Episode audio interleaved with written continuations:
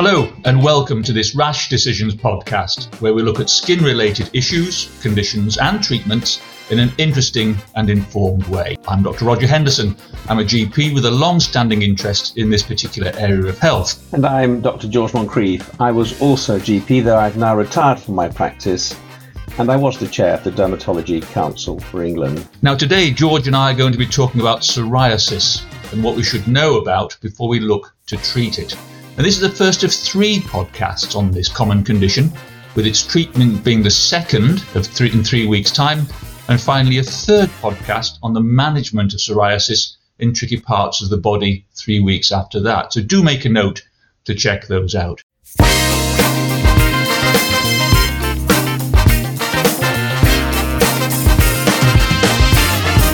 First of all, George, I do think it's a good idea to talk about the definition of psoriasis because I do think, even with healthcare professionals, it can be an occasionally poorly understood problem.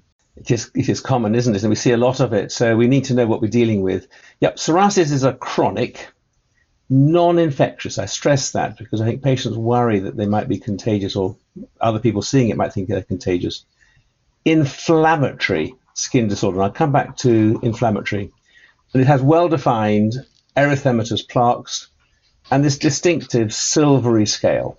And and that's typically obviously what we look for in in practice. But before we even get onto that, I find the epidemiology of, of, of psoriasis, which again isn't isn't often talked about and isn't actually taught um, quite well. I, I, I, think going back to sort of medical student days, the epidemiology of, of psoriasis is really interesting, isn't it?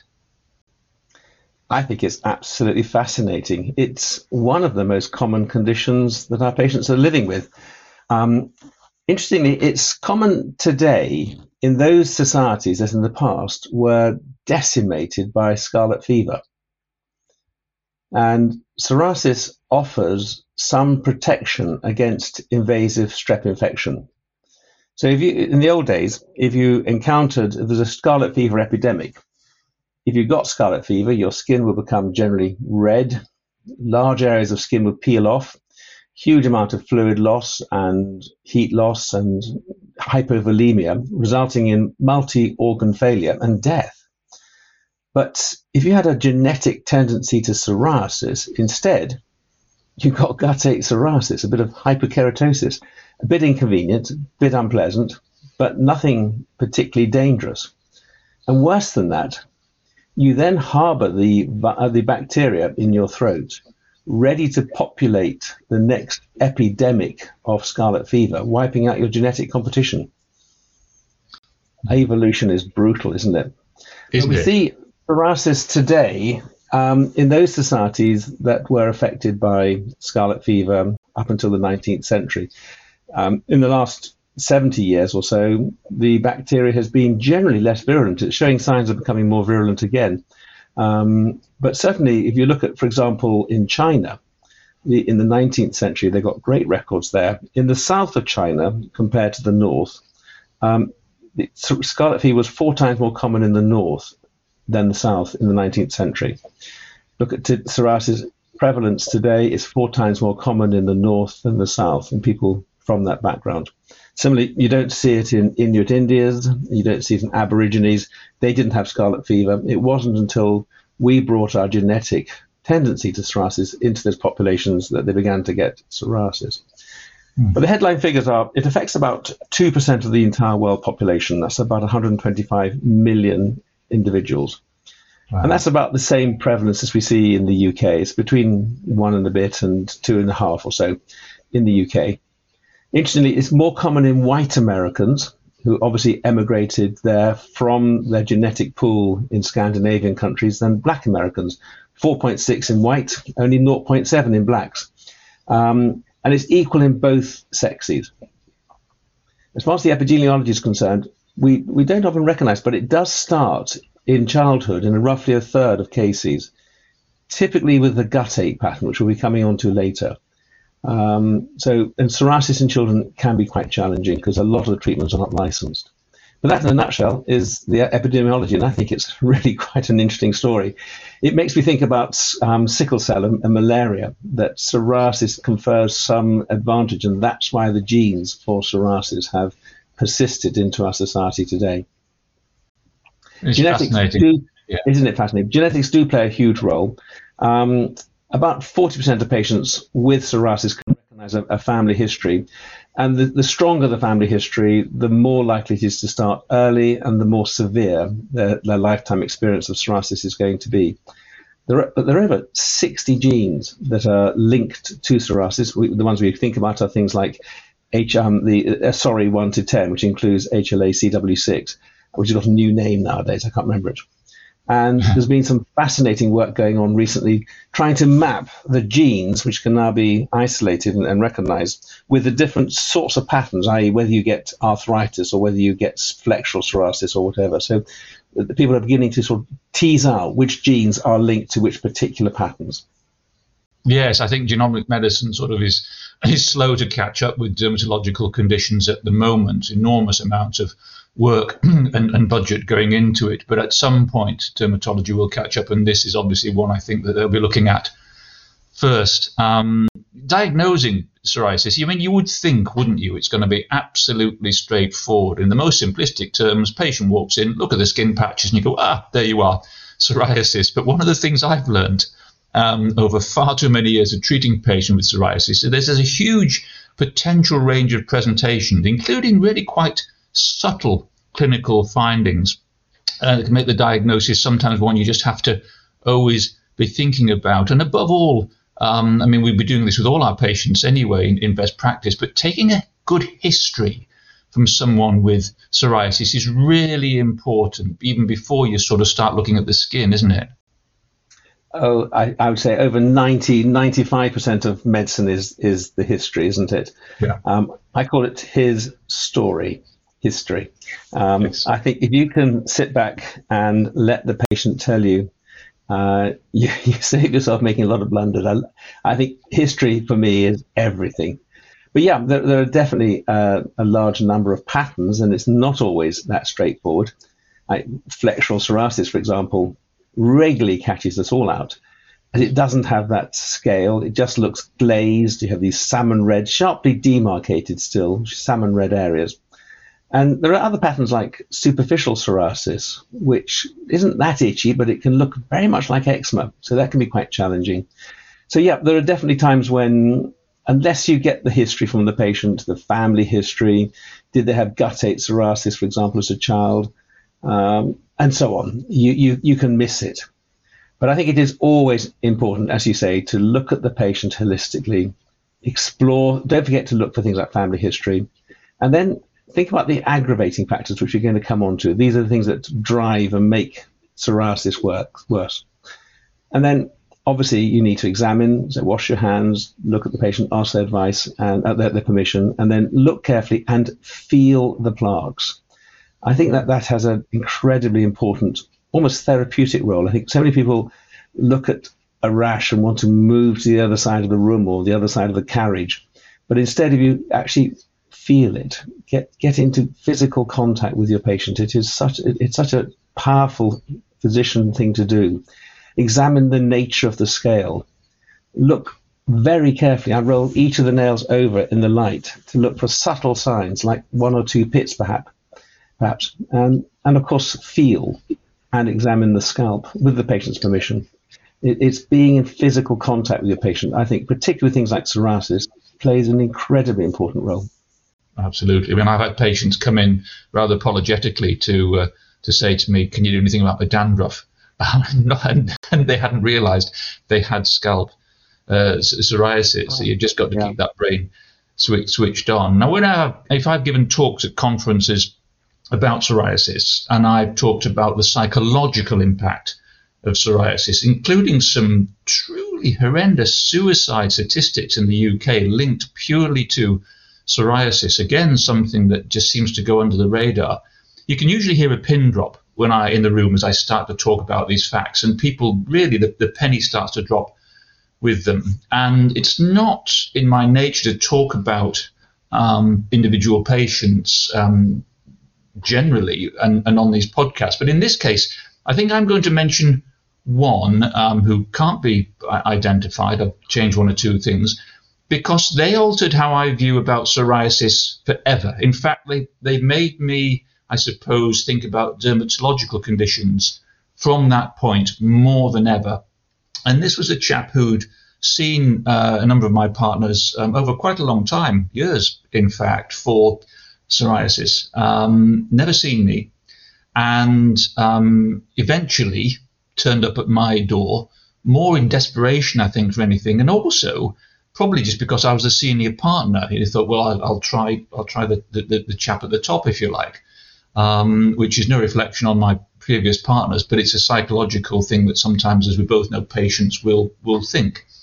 And um, this chap sat down, um, you know, very professional, very successful, professional, single businessman, um, doing very well in life, had all the toys and gadgets that you would want, um, very smartly dressed, and sat down. He said, I've come to talk about my, my skin, it's getting me down a bit, and promptly burst into tears out of the blue. And you sit there and you think, okay, this isn't going where I thought it would go. And the conversation starts, and you basically allow them the time and the space to uh, to tell their story, which which he did. And the bottom line was he was um, a single man, not through choice. He desperately wanted to be in a relationship. He desperately wanted physical contact. He hadn't hugged anyone for years because he was too ashamed of, you know, he didn't, he knew it wasn't infectious, but his psoriasis had given him deep issues of self-esteem. And he said, I cannot you know, um, start a relationship.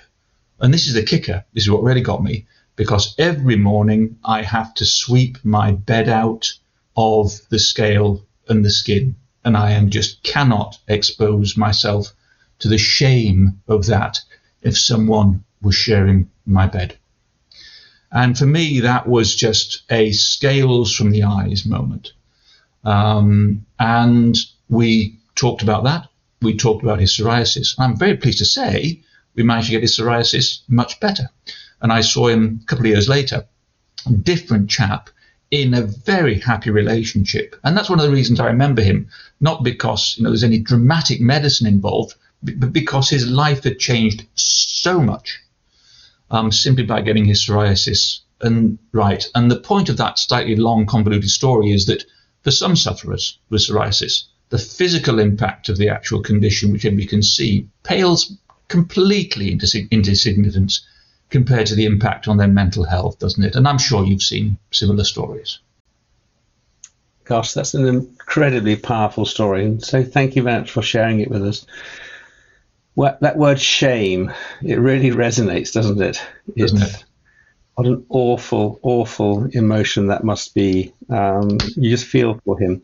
And you just also wonder how young people in particular who are constantly on social media and how they look is so utterly critical. It, really is exposing them to the ferocity of our society. It's, it's incredible. But it, it's so easy not to hear about the distress somebody else is suffering. And skin disease is visible It's often the first thing you notice, isn't it, when you, you see someone? Yep. And our society is wired to be repelled by visible deformities. So patients experience that all day, every day, and even more starkly on social media. So I agree with you, skin disease definitely punches way above the objective severity when it comes to the impact on their life experience. A study by Armstrong um, in the Journal of European Academy of Dermatology and Venereology about five years ago found that 84% of patients with psoriasis reported they'd experienced discrimination or humiliation as a result of their psoriasis. 84%. And 43% reported it had an adverse effect on their personal relationships. And that's certainly something that your patient encountered, and I have had many patients who've describe the impact it has on their and their relationship. They don't like the feel of their skin. Their partner doesn't like the feel of their skin. And as you say, it's it's the scale and the other features. I remember listening to a fabulous talk by a, a brigadier at the Royal College of Physicians. He, he's not a doctor, but he's talking to doctors about psoriasis or about his life experience. Sadly, he's now died, but he, he stood up and says, his opening line was, I have diabetes, type 2 diabetes. I've got asthma, and I've got quite bad heart disease. Um, I've had a heart attack, I've got bypass grafts. Oh, and I've got a bit of psoriasis. If I could wave a magic wand and get rid of any one of those, and I was thinking to myself, I don't know, bad psoriasis, sorry, bad, bad asthma, don't like that. Diabetes, I think I'd rather not have diabetes. He said, if I could wave a wand and not have any one of those, it would be psoriasis. Now, there wasn't dermatologists in the room. Again, it was huge impact on the audience. And he described how going away to stay in hotels was embarrassing um, the blood on his sheets, having to take a Hoover with him when he went to stay in people's homes and things, the embarrassment of it. Um, so it has a big impact on personal relationships and especially intimate relationships. Nowadays, we're talking about the cumulative life course impairment that a disease like psoriasis can cause. Loss of self esteem, loss of confidence as a teenager can result in failure to join a team or remain even remain in school to do A levels. Underachievement mean, at school means further education opportunities might be missed. Career options are going to be limited. Income potential has is reduced, and relations are never even considered. Or if they do start, they might fail the the project projection of this over years of something which could have been just a trivial skin condition can have a devastating lifelong impact. It is salutary. Um, just just listening to, to, to that. Um, earlier on in, in this chat, you said that it, psoriasis is an inflammatory condition. Could you just sort of um, dig a little bit deeper into that because we know in a whole range of medical conditions, inflammation, and it's a bit of a truism, but inflammation is not good for the body. It absolutely isn't. It's really bad for you. This was first highlighted about 1979. Mitchell and Ubovich found that patients who had inflammatory diseases like rheumatoid arthritis or lupus if they died in the first few years, it was usually from renal disease, but if they survived that, they died prematurely from heart disease. Um, and chronic inflammation is bad for you generally, but it is particularly bad for your arteries. Um, it, it accelerates arteriosclerosis, and that is certainly the case with moderate or severe psoriasis. So you have more strokes, you have more heart attacks. Now, before I go any further, emollients are anti-inflammatory. Emollients, as I'll come on to next time, can control psoriasis. They can certainly keep it at bay. So I think this is a perfect time for us to take the opportunity just to say a few words about our kind sponsor, Aproderm, and their range of emollients and barrier creams. As we know, everyone's skin is unique. In many ways, as a GP, it has often been tricky to find an emollient that immediately suited a person and their condition. We know it's not as simple as one condition, one type of emollient. It's often a case of a patient trying an emollient and then going back and forth with several prescriptions and visits to us and other practices or other doctors, which is not ideal for them or for us. Mm. Fortunately, Aproderm have developed a genius solution to simplify the whole process of selecting an emollient for both patients and healthcare professionals. Their Aproderm emollient starter pack, which I love, contains all four of their emollients, and each of those has a unique consistency and a unique level of hydration. So the point here is that with just one prescription, uh, we can give our patients the opportunity to try each one and find the one that works best for them. Now, obviously, this gives patients choice, it aids compliance, vitally important, whilst at the same time saving time, money, and most importantly, fewer visits for the patient. Now, as a GP, that ticks every box, and it sounds like a perfect answer for me. So, because of that, I've been a huge advocate of the Aproderm range for a while now, and it's such a great range of products. I actually use them to moisturize my skin. All are suitable from birth uh, and they're free from common irritants and sensitizers, which is so important these days. I have to say that I now love them even more. Um, so, if you see patients with dry skin conditions and are a prescriber, simply prescribe the AproDerm Emollient Starter Pack, which incidentally also comes with a handy patient self care guide. It's a game changer for the world of dermatology. Right, moving on. Psoriasis isn't just inflammatory and bad for our arteries, it's also associated with central obesity, non alcoholic fatty liver disease, and type 2 diabetes. These concerns are desperately important, especially for us as GPs. We are in a position to address these effectively, which I'm afraid is something that secondary care are not particularly good at. And I think generally they would assume that we're on to that. So this is our role, not theirs. Yeah, it, it, it is. And there can be a disconnect there. And especially when we're talking about flares of psoriasis, we've both seen how quickly psoriasis can flare when certain precipitating factors trigger it. I often say it's like petrol on a fire. Um, the psoriasis fire is just embers and it's just quietly sitting away. And then a trigger puts petrol on it and boom, up it goes. So we've got to mention some of these. Um, one of my mnemonics, uh, and there are many more than these, but I always start off with the four S's um, strep, smoking, stress, and steroids, although there are, are loads more, but those are the ones I always sort of mentally run through first if someone's coming in with a flare. I think it's a really, really good mnemonic. I, I, I like it. Um, so strep, yep, um, we know that that triggers guttate psoriasis. But I said right at the beginning, if you've got psoriasis, you you have a rather um, benign relationship with the strep, it and, it, and you can harbour it in your throat for years and years. We know, for example, that patients with psoriasis have more sore throats, and the, the strep sitting there can be driving it, and so people have tried giving penicillin to try and clear that. It, it actually it doesn't make any difference. Even long-term courses of penicillin doesn't help. Smoking, goodness, yep, um, it definitely makes psoriasis worse. That causes more inflammation. But in its own right, smoking accelerates arteriosclerosis. And as I'll come on to in the third podcast, it's smoking that triggers papulopustular, sorry, palmoplantar, palmoplantar pustulosis. Um, stress. Well, we've been talking about that, but psoriasis in itself is a stressful condition. Um, and then when it's flared and when it's under control, that adds to the stress all the more. As far as steroids are concerned, generally speaking, I, I'm worried about steroids when you come off steroids.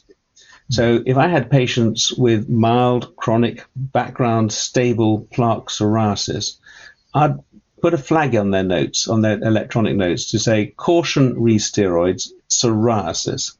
What I'm getting at is when you go on steroids, generally speaking, the psoriasis gets better, but when you start cutting the dose down, it can go out of control rapidly. And that's when you get the really severe, widespread sheets of, of, of sterile pustules. Um, in the in the really nasty, severe, generalized forms of psoriasis, which can take you on to intensive care. So, if, for example, you're putting a patient with psoriasis on onto steroids for polymyalgia or an acute asthma attack or something, I would, right from the outset, start stepping up their maintenance treatment for their psoriasis and be ahead of the game. I've even seen um, patients who are just on topical steroids, not on anything else for their psoriasis, just on steroids. When those steroids are cut back, that can trigger a severe relapse. So I never, it's one of my golden rules in psoriasis, I never use a topical steroid on its own. I always balance it with something more disease modifying. When I ask doctors which drugs they think of that can make psoriasis worse, nearly always they mention beta blockers first. And that's because we were taught that at medical school, and some of the very old fashioned early beta blockers could, could make psoriasis worse. And the answer is yes, I think beta blockers can make psoriasis worse. They don't generally. If I had a patient who'd had a heart attack for whom a beta blocker could be life saving and they had psoriasis, I would not deny them a beta blocker. Uh, because of their psoriasis. I'd still say use a beta blocker, but warn the patient there's a small chance it could actually aggravate things, but we can control that. But beta blockers, when they're indicated, are critical. Same with ACE inhibitors. Um, I love ACE inhibitors, and I would not deny a patient an ACE inhibitor because there have been some reports of ACE inhibitors making psoriasis worse. The two that really matter, and I wouldn't prescribe to somebody with psoriasis, are lithium. Um, so if you've got a patient with bipolar, you need to be thinking about valproate. And I would be very careful with antimalarials. Um, definitely we use this for a lot of skin conditions, but not psoriasis. Um, and if you're going uh, to an area where you need malaria prophylaxis, I'd be thinking more doxycycline because that actually treats psoriasis. So, um, but it's not such a good anti-malarial. And then there are a few others, non-steroidals, um, non-steroidal anti-inflammatory drugs. They can, which is tricky when you're dealing with psoriatic arthritis, but that doesn't stop rheumatologists still recommending them. But just bear in mind that non-steroidals can make psoriasis worse. And there have been a few reports of oral terbinafine, but I think only a handful. So those are the ones I think of. Going back to more common things, um, alcohol, definitely. Um, it has a significant part. And I think a lot of patients with bad psoriasis turn to alcohol and then they're into a bit of a vicious cycle. Yeah. And we've all learnt about the Koebner phenomenon described by Heinrich Koebner in the early 19th century. With psoriasis, he described it. Um, and psoriasis is, like lichen planus, one of the main conditions that exhibits the Koebner phenomenon. In other words, if you have a tendency to psoriasis, especially if it's active somewhere, and then you have injury to the skin, whether it's sunburn or a cut or an operation or even an insect bite. I saw it recently in somebody with erythema ab igni, um, and they got psoriasis into their erythema ab igni. But any skin trauma can cause a Koebner phenomenon. So that's the, those are the things that I think of when I'm thinking about triggers and aggravating factors. That's really, really helpful. We, we, we touched on taking a detailed history before, so I'm not going to go into this in any great detail, but we've got a patient sitting in front of us then. We're pretty confident they've got psoriasis. Um, we've taken a detailed history, um, but the assessment before we actually, you know, start putting hands on um, on them um, the assessment should be fairly ordered and, and logical, shouldn't it?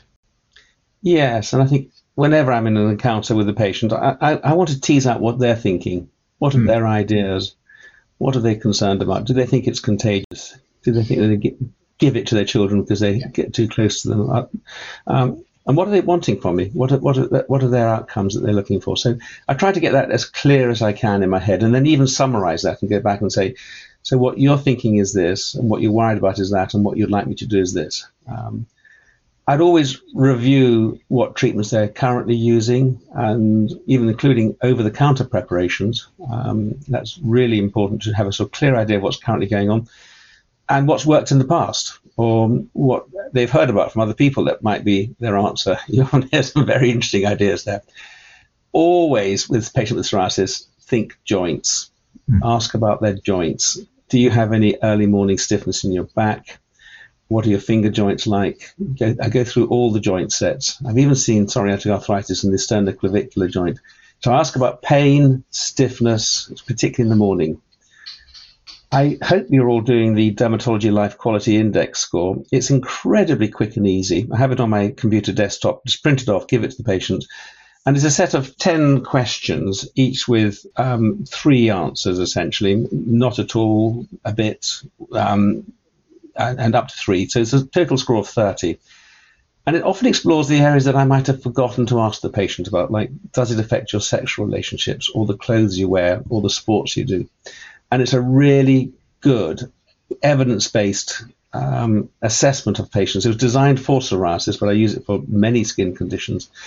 And if you sent a patient to hospital ever and said their DLQI was four a year ago and now it's 14, they would be very, very impressed and know that you're onto the game.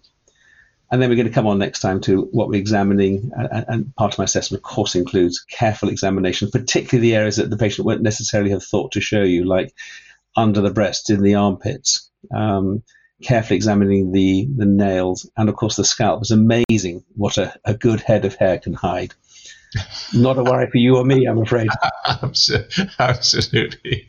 And then with the signs, um, and again, don't need to spend a lot of time on this really, George, but the typical signs we're, we're, we're looking for, you know, the, the, the, the, the plaque and the uh, the, the sites involved the, when we've got the patient sort of undressed in front of us? Well, it's, it is, it's a symmetrical, usually symmetrical, isn't it? So you're looking at the nature of the plaque, you're, you're looking at the scale and perhaps feeling it with the patient's permission, I might knock a bit of scale off and see if I can see a little bleeding point, described by Heinrich Auspitz, who was a friend of um, of Heinrich Koebner, and uh, it's almost pathognomonic for psoriasis. You get it in Darier's disease, but uh, if the scale comes away leaving a little bleeding point, that's the extended papillae um, with the arterioles going between them. But yep, I think, as I've said before, carefully examining all 20 nails and looking at the typical sites involved, which we covered, and then perhaps also feeling a few joints to check that they're okay.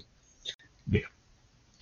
I think I think that's that's a really nice, concise um, way of getting all as much information as we can in the time limits that we we have. So, George and I do hope you found this chat about this common but highly life impacting skin problem interesting, and you found this overview helpful, especially allowing you to have more confidence the next time you see someone or speak to someone with psoriasis. So, Roger and I hope you'll join us again in three weeks' time when we'll be discussing the crucial area of how best to manage our patients with psoriasis, including perhaps when to refer to secondary care. Thanks again to AproDerm for sponsoring this series of podcasts and for helping us to provide the best care possible for our patients. So until the next podcast, it's goodbye from George. Goodbye. And as always, it's goodbye from me. Goodbye.